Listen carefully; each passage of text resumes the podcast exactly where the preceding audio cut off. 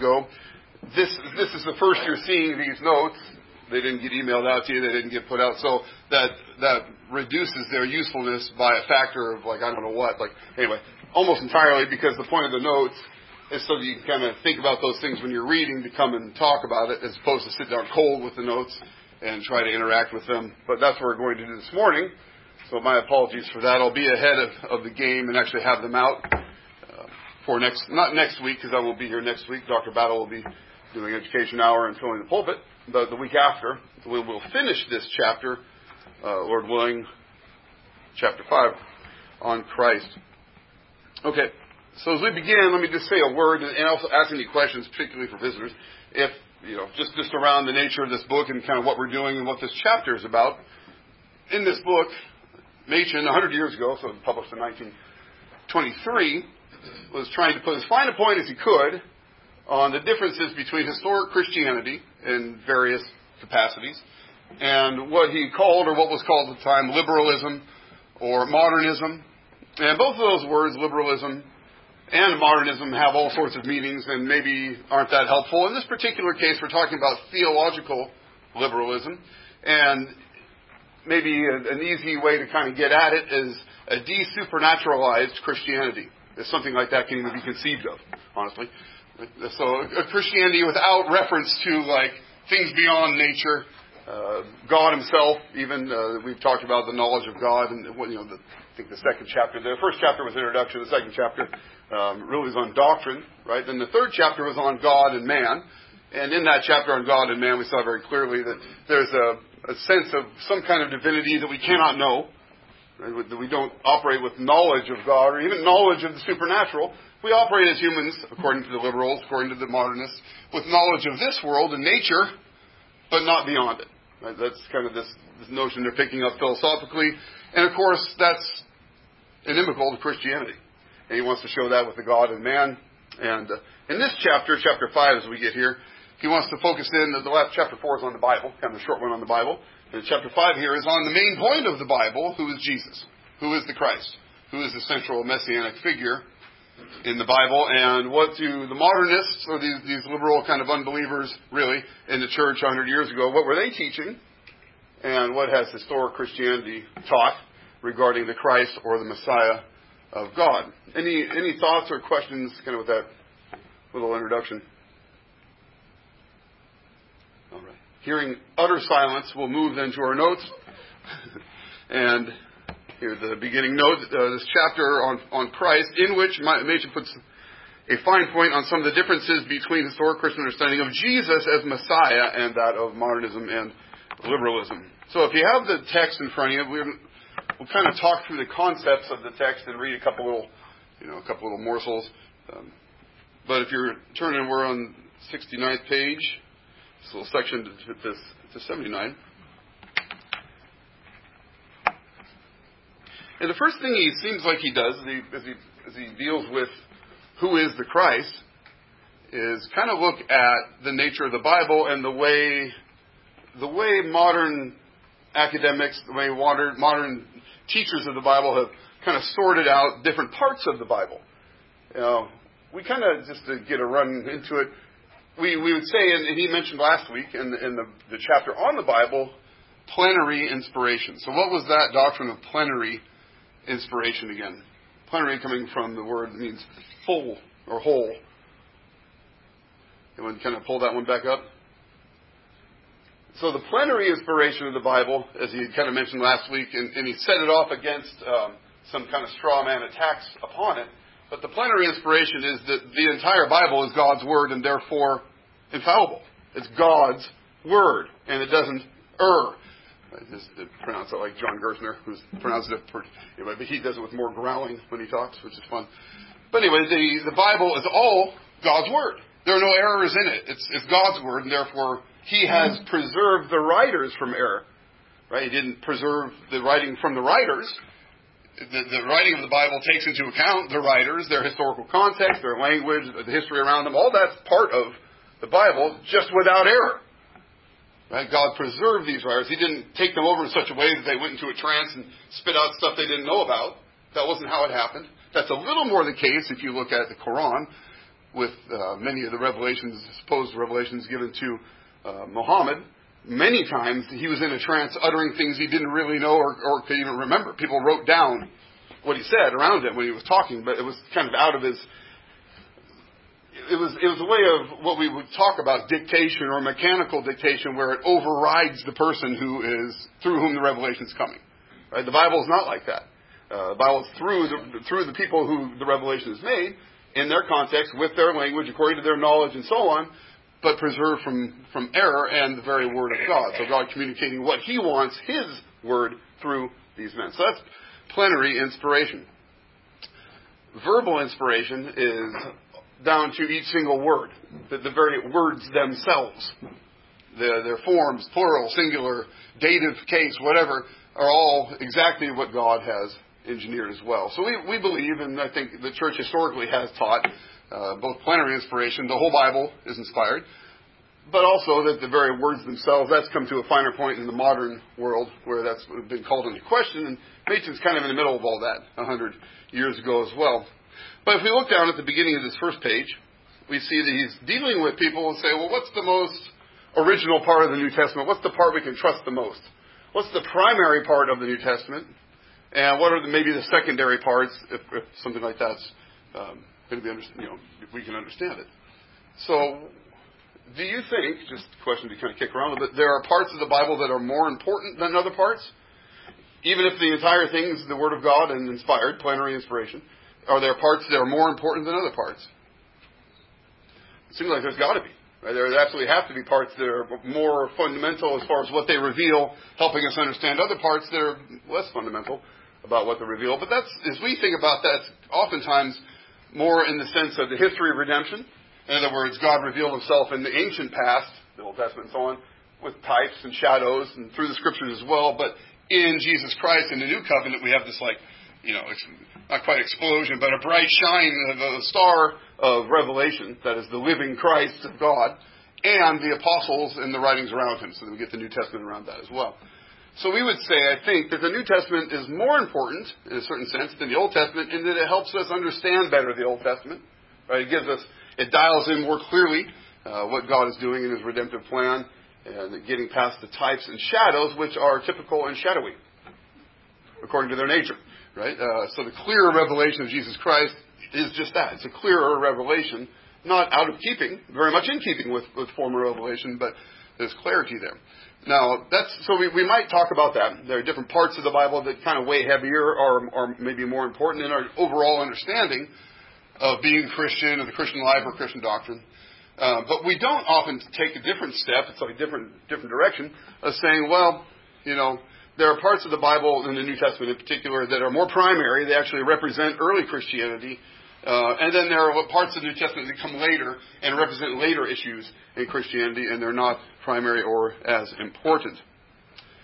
So he says, well, he takes one thing Machen's doing throughout this book and throughout his career is dealing with so oftentimes stepping into the modernist mindset and some of the assumptions they have in order to prove on their own ground that they're wrong and that historic Christianity is correct.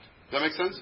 So it's kind of like assuming some of their, their assumptions as he, as he comes in order to debunk them, not because he believes the assumptions. Right? So in other words, it's like taking your enemy's ground to show that they're inconsistent, not because you hold the enemy's ground, but you want to say even on your own terms, you're being inconsistent, let alone these broader historical terms that we can consider. I don't know if that makes sense or not. But so at the very beginning, he says, well, these, these modernists that I'm talking to, they don't really receive the Gospels because they thought those were written later, but they do receive some of the epistles of Paul. Right? Some of them, they would say, yep, these are original epistles. Paul actually wrote them. Uh, a number of them they say they, they didn't. So when when Machen had written a book just a couple years before this called The Origin of Paul's Religion, that's precisely what he did. He kind of took the liberals on on their own ground, assuming that most of the New Testament wasn't original and is secondary. Uh, but these epistles of Paul, the handful of them that they, the liberals received, he takes those and those alone, and from them shows that uh, the origin of Paul's religion is through Jesus and the Old Testament, not what the liberals were teaching with that. Does that kind of makes sense? Any, any questions in, in that? So what this is, what he's doing is part of what we might call textual criticism. So being looking at a text uh, and, and not criticizing it like, look how silly it is, but rather trying to get a scholarly approach to what's the origin of this text, what are some of the changes that have gone on to this text through the years and transmission and so on, and trying to work your way back to get an original text as best you can. Okay, that's something that really occurs in the modern world that doesn't really occur before the 19th century. Okay, we have this received text of the Bible called the TR, Textus Receptus, which means received text, and that's what the Bible is. And suddenly scholars start working on it and say, well, we have this enormous breadth of, of textual manuscripts, handwritten copies of the New Testament, and what can we learn as we kind of pull those together and start studying them and seeing the trajectory. So we call that textual criticism, and it can be good, and it can be bad. And I think even in Machen's own time, 100 years ago, it made a lot of his contemporaries nervous, a lot of the conservatives, particularly the fundamentalists that he's kind of working with. So, oh, well, we, we kind of reject all that stuff.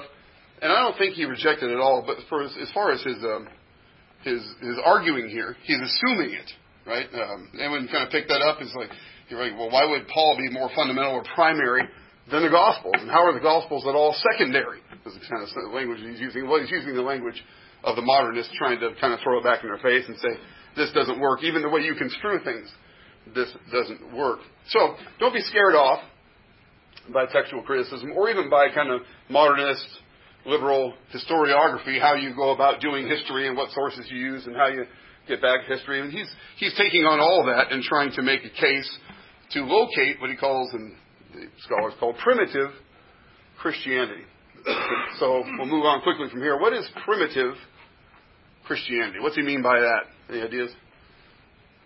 Any jokes? There's going to be some jokes in there.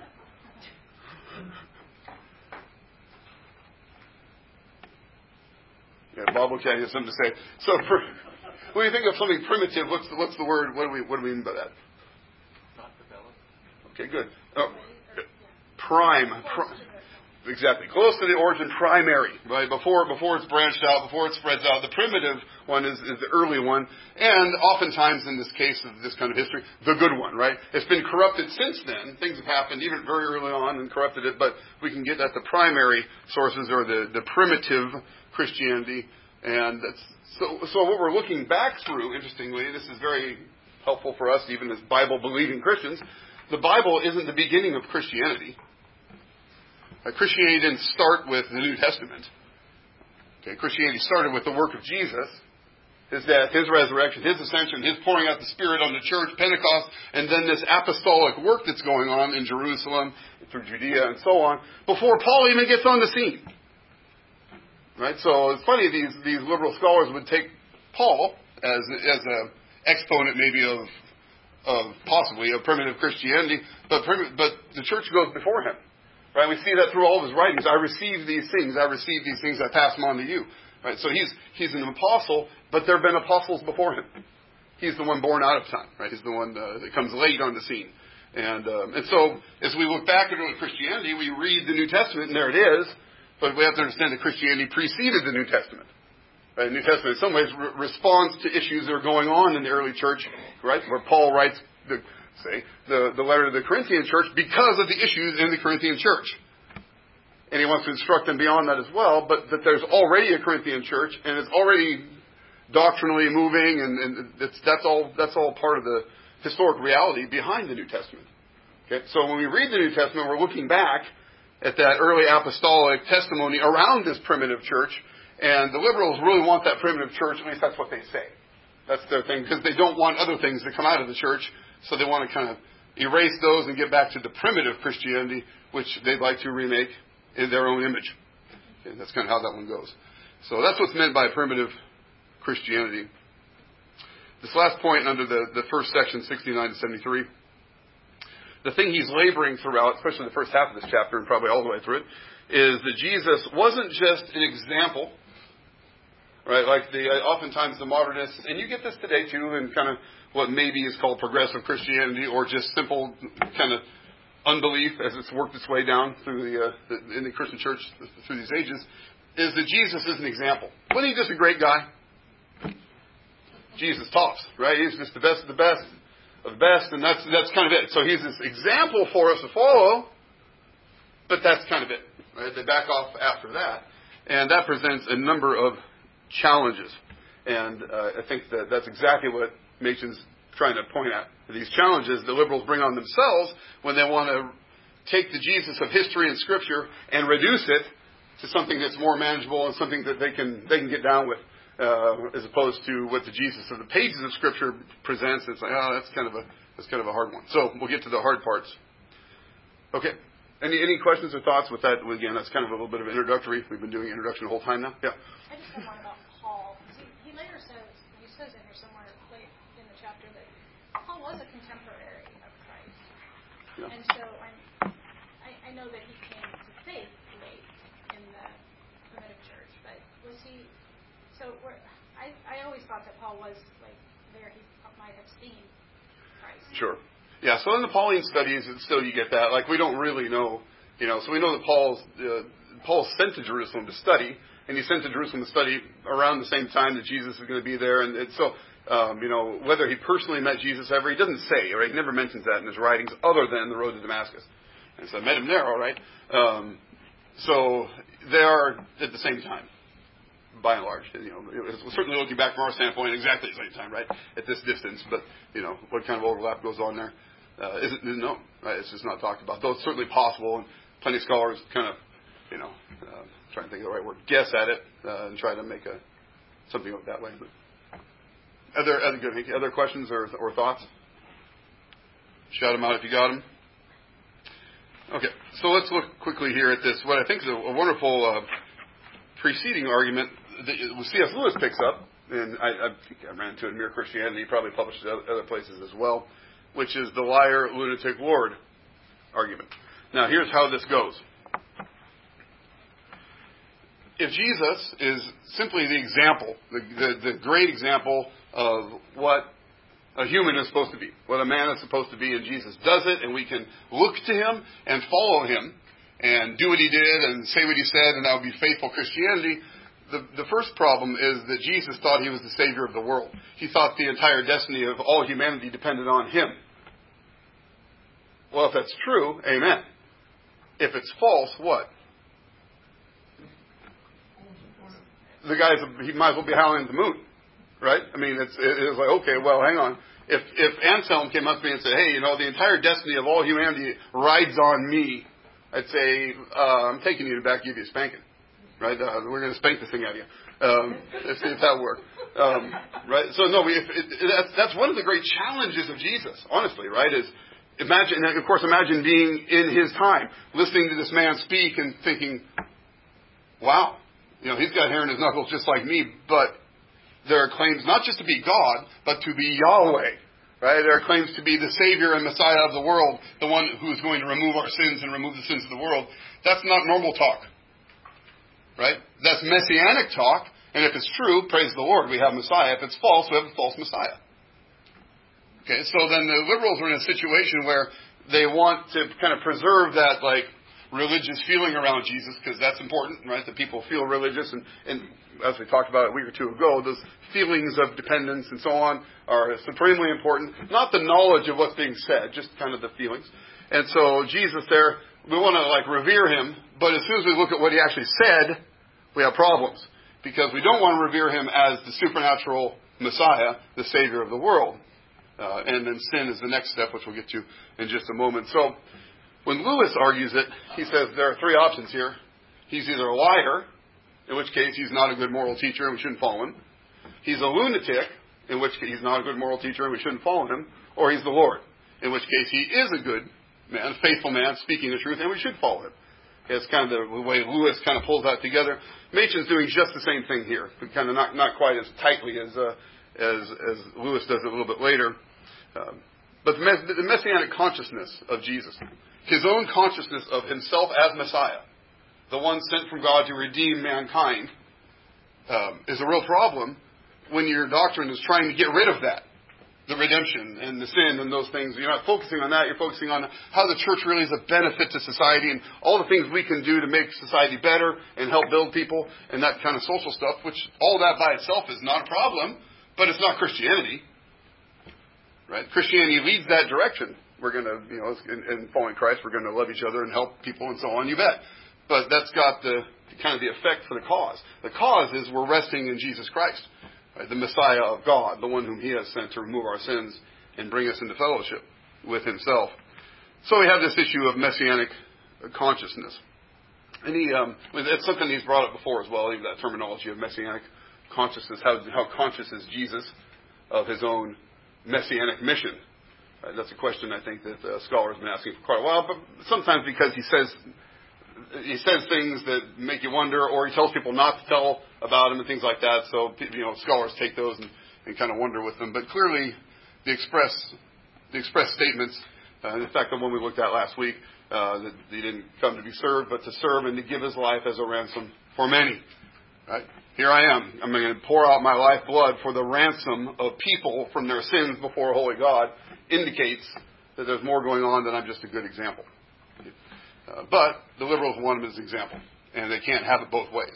That's the issue there. They can't have him as just an example because as soon as you look at as an actual example, he's far more than the liberals want him to be, and it makes problems for them. Does that make sense? You'll find this kind of a common reality of people who want Jesus. They want somehow to like be tied in with this Jesus movement or this Jesus character, but they don't really want Jesus. Not the Jesus offered to us in Scripture and, of course, in history, right? But a, a, a made-up Jesus, and that's a big problem all the time is the made-up Jesus thing. So one, one other aspect, and I'll just kind of pause and see if there's any questions on the messianic consciousness, is the issue of sin. So he brings up the issue of sin, and, and particularly the sinlessness of Jesus as being a, pro- a, problem. So I asked in the notes, which isn't all that helpful for you right now, probably, but what is the liberal conundrum about Jesus and sin? What's what's the problem? If Jesus is sinless, then what's the uh, what's the rub? Because that, of course, is a historic teaching of the church and of the Bible, the sinlessness of Jesus. Um, maybe put it, put it by way of contrast, and you can see this particularly at the bottom of page 78, I think. 77. You can just turn there and see. But oh yeah, the middle section of 77 there, where he, he just it's like the summary of this point. Um, but they want to the, the liberals want to present Jesus as not only the example of Christianity, but the very first Christian. He's the one who kind of like makes the mold, right? He's the one that, that that's the, the figure that does everything the way it's supposed to be done, and is the beginning of Christianity. Which, of course, who's going to dispute something like that? He has somewhere in here as well that these liberal pre, you know, preachers they have Jesus on their lips all the time. They're always talking about Jesus, but they're rarely talking about the Jesus of the Bible. And I think that's an important thing because we can get tricked by that. We still get tricked by that. This guy talks about Jesus. He says good things about Jesus. I remember my unbelieving professors in college having great things to say about the book, the, Bible. It's such an important book and this and that. Yeah, yeah, yeah. But is it the Word of God? Is that the truth or not? I don't care how important the book is historically. Lots of books are important historically. No question. We're studying them all. You know, liberal studies studying a bunch of books. They're important. But this is a different book. What makes it different? And it's not your esteem for it. The professor wants to esteem it while at the same time really denigrating it. And that's what the liberal preachers are doing as well. So the issue with sin is that these modernists, these liberals, on the one hand, want to kind of tie into an evolutionary scheme where sin isn't even part of the picture. Okay, so if, in those notes there, what is the scientific advantage? I asked of denying sin. That's his terminology. The scientific advantage is if you deny sin, then you can affirm uh, evolution without the issue of sin. Right? It's just we're just moving along.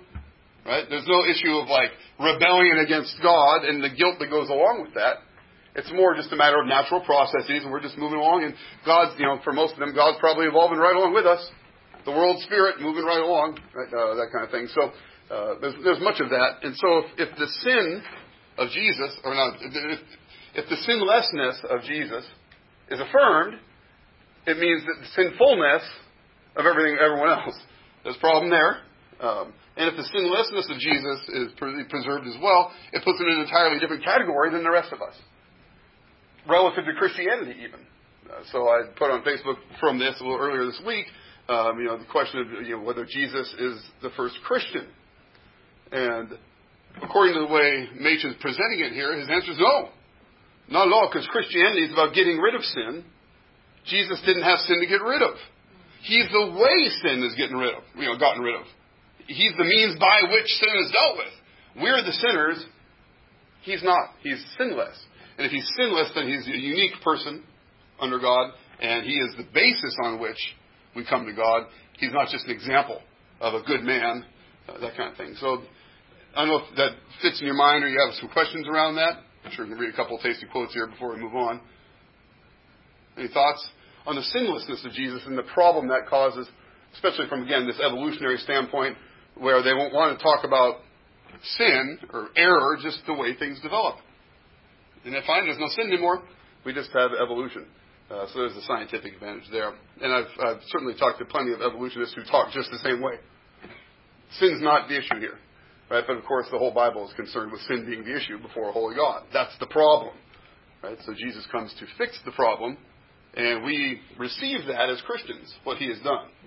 But we don't just follow him because he's a good example. He is the actual Savior. We trust in him. We rest in him. We have faith in him. Uh, we don't just mimic him, although we do mimic him. Yeah. Are you talking about evolution in the like a biological macroevolution sense, or are you talking? I, I wasn't clear about. Like, I think so. I mean, it's not like he makes it clear either. Yeah. You know, I'm kind of guessing.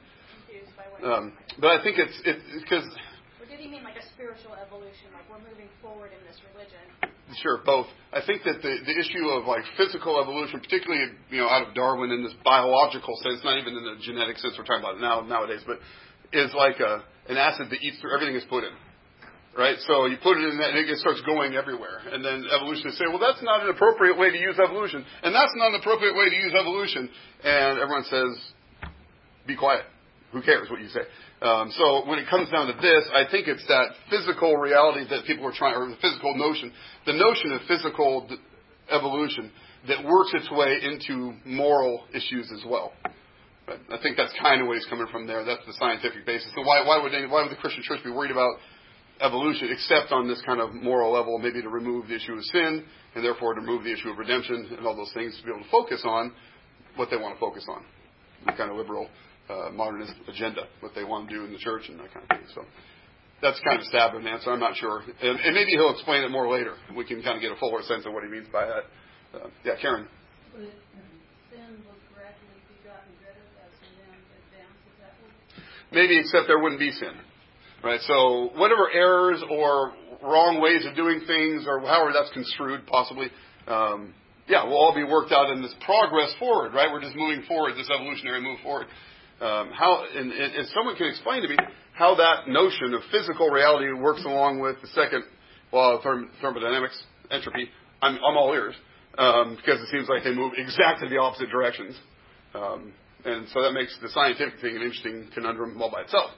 But I think that's the idea: is that we get rid of sin before God at all. And these the, thing, the problems. Not like looking around. There are no problems in the world. There are, but it's just a matter of working them out and getting better, progressing past them, right? And uh, I think if we're familiar with the theology of 100 years ago, there's plenty of that kind of stuff going on. So fits right in. Yeah, Vicki. Well, it's the sort of junk that we were taught as kids. I don't know if it's still being taught. Every day in every way, I'm getting better and better.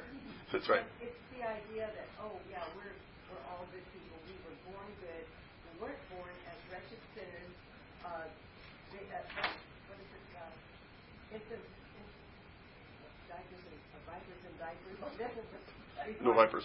Vipers and diapers, uh, which we were. Uh, but the, the liberal take on it is, oh, we were all born good. Yeah. And so this like war on the doctrine of sin is no doubt widespread. It's not just liberals 100 years ago and before that were doing this. It's widespread. Right? The the doctrine of sin is uh, my, my sense of it is it's following the doctrine of hell, which is to say on the way out the door of Christian ministry. Okay, the doctrine of hell is not preached or taught almost period. Um, of course, if you read the Bible, if you read the words of Jesus, there's plenty of it. But if you listen to preachers who preach in His name, very, very little of it. And I think the doctrine of sin is just you know, on the coattails of hell on the way out the door, as far as what people are going to, Christian ministers are going to focus on. Uh, any other comments or questions? Okay, again, here's the last note there on under 75 to 78. The sinlessness of Jesus, the sinless Jesus as an object of faith and not merely an example. And this is kind of a refrain he's had through the chapter is that the early Christians, and Paul here representing primitive Christianity, they're not they're not just following the lifestyle of Jesus. They're not kind of taking on the new lifestyle that he's pioneered, um, though there's a little bit of that. Um, they're not just following Jesus as an example of this, you know, new lifestyle, but they're looking to him as an object of faith, as an object of worship. They're worshiping Jesus. They're resting in Jesus. They're not just following Jesus. Okay? Like for, when Paul says, "Follow me as I follow Christ," it would be wrong if we worshipped and uh, and rested in Paul for our salvation. He's the one who redeems us and, and brings us before the Holy God.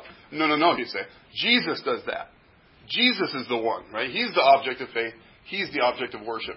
Uh, and therefore, we have ourselves a Jesus who's, as we get into the chapter a little farther, not this morning, the supernatural man, the God man. That again, Christianity has historically put on the table that God, you know, Jesus is both God and man, completely in both, but without sin two distinct natures in one person forever. That's that's Lord willing, not next week, but the week after. After I've sent you notes ahead of time and you know what you're talking about and have read them. All right. Here are a couple of quotes from page 77 that I thought were tasty and fun. Yet in the Gospels, Jesus is represented constantly as dealing with the problem of sin. He always assumes that other men are sinful Yet he never finds sin in himself. That maybe sounds like a lot of us, but he's truly doing that. A stupendous difference is found here between Jesus' experience and ours. So the liberals want to say, we want to replicate Jesus' religious experience. That's the definitive religious experience of Christians is, is what Jesus had. And he says that, that can't work that way. Because Jesus' religious experience, that is to say, his orientation toward his Heavenly Father, is different than ours. Right? That's it. Uh, ours, ours has to come through him, through the mediator. His was direct.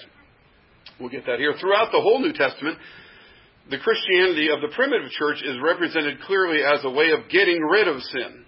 But if Christianity is a way of getting rid of sin, then Jesus was not a Christian, for Jesus, so far as we can see, had no sin to get rid of. And not only do I appreciate that because he ends it on a dangling preposition, uh, which I love, but that uh, it's so clear, right? It's so clear. It's like if, if Christianity is a way of dealing with our sin, then, then Jesus is no Christian. Because he's the one who's actually dealing with our sin, not his own. Right? He, he approaches his Father with a, as I said in the last note here, let's read it. Um, Jesus' true humanity is affirmed, okay, but, the, but is distinguished from our fallen nature. His religion was indeed true, but unencumbered by sin. Jesus, as he oriented himself toward his Heavenly Father, was in a particular relationship that we're not in with the Heavenly Father our relationship with the eternal Father is through His Son, right? Who has a peculiar relationship himself, and it's untrammeled and unencumbered by sin. Okay, so that's that's important. Like Jesus' religious experience isn't supposed to be our religious experience. Okay, that's that's not. We're supposed to imitate Him, but we're not supposed to be Him. He is the Messiah. He is the Redeemer. We are the ones who are redeemed. Okay, so we're to, we're to mimic Him and uh, follow his example insofar as it's right for those who are being redeemed to follow that kind of example. I don't expect Caleb to go hang himself on the cross and redeem the world from sin. That would be to imitate Jesus, but to imitate him wrongly. Right? Rather, it would be to take up your cross daily and follow him. That would be the appropriate way of a Christian to engage in following Jesus without trying to be Jesus. Okay? Make sense? Yeah. Question or comment? Yeah, I was going to say, when I read this too, I was thinking this might be this whole thing about that he doesn't, he never admits to anything in, in, in himself, right? This might be like the major reason why they want to imitate rather than worship, right? Because then, if we're imitating, I don't have to. I too. You know, anything in myself, but I can see it in everybody else. Sure, that's funny. Yeah, yeah I thought about that. That works nicely. yeah. How convenient. Yeah. Um, Here was that last quote I was thinking of. The religion of Jesus was a religion of untroubled sonship and by word religion, if you because he does use this word a number of times in it, and uh, again, it's a word that we've kind of tossed out. Like you don't hear people talk about religion; it's kind of like a cuss word. Know, you just don't say it, uh, except in private company when you can trust people. Uh, anyway, it's, it's it's a word that uh, yeah we we think of as like human efforts toward God and all that, but I think as he's using it, it's just his orientation toward God, the relationship that he has toward God. Now Jesus is God, but he's also not the Father who sent him. Right? So there's this Trinitarian reality that goes on in the incarnation. There's a lot of theology built into that thing. There's a lot of thinking that's gone into understanding how Jesus is God, yet is the Son of God and sent by the Father and his relationship to the Father is his religious orientation. That's what he's saying here. But the religion of Jesus was a religion of untroubled sonship. Christianity is a religion of the attainment of sonship by the redeeming work of Christ. Okay, I think that's about as clear as anyone can state it. Right? The, the, Jesus had a particular untroubled relationship with his Father. We're all troubled. Our relationship with God is through the mediator. It's through Jesus, the one who had the untroubled relationship with his heavenly Father. Right. So uh, the distinction of Jesus in, is, is absolutely unique in his thought. Yet there are parts of his experience that we are going to replicate and we are going to look up to and, and try to emulate, but not in the first place. The first place is that we trust him that we worship Jesus as God and trust Him as our Savior. And then once we do that, then we can move into the field of obeying Him and, and serving Him and, and imitating Him uh, as is appropriate for Christians to imitate the Christ, knowing, once again, I'll close on this, that He is the Christ, which is Messiah, right, the anointed one of God, the one that, that uh, God had promised. And we are Christians. We are little Christs. Right? We're not Christ, we're little Christ. And that's a different position. Right? We do imitate Christ, we do, but, but first we rest in Him and trust Him and worship Him as the primary reality. And swallowed up in that is our obedience and our, our service to Him. So, any, any closing thoughts or, or questions? Thanks for slugging along on this one, and uh, ideally the next time you'll have more to work with ahead of time, and we'll try to finish the chapter. We're kind of halfway through this chapter. I was hoping the uh, the chapters would be as, as neat and tidy as last week's, the Bible, which is like 11 pages long. So, hey, that's very that's bite sized and doable. This one's bigger again. So anyway, there we'll deal with that. And uh, thank you for your patience. I hope it's a blessing. Let's close with prayer.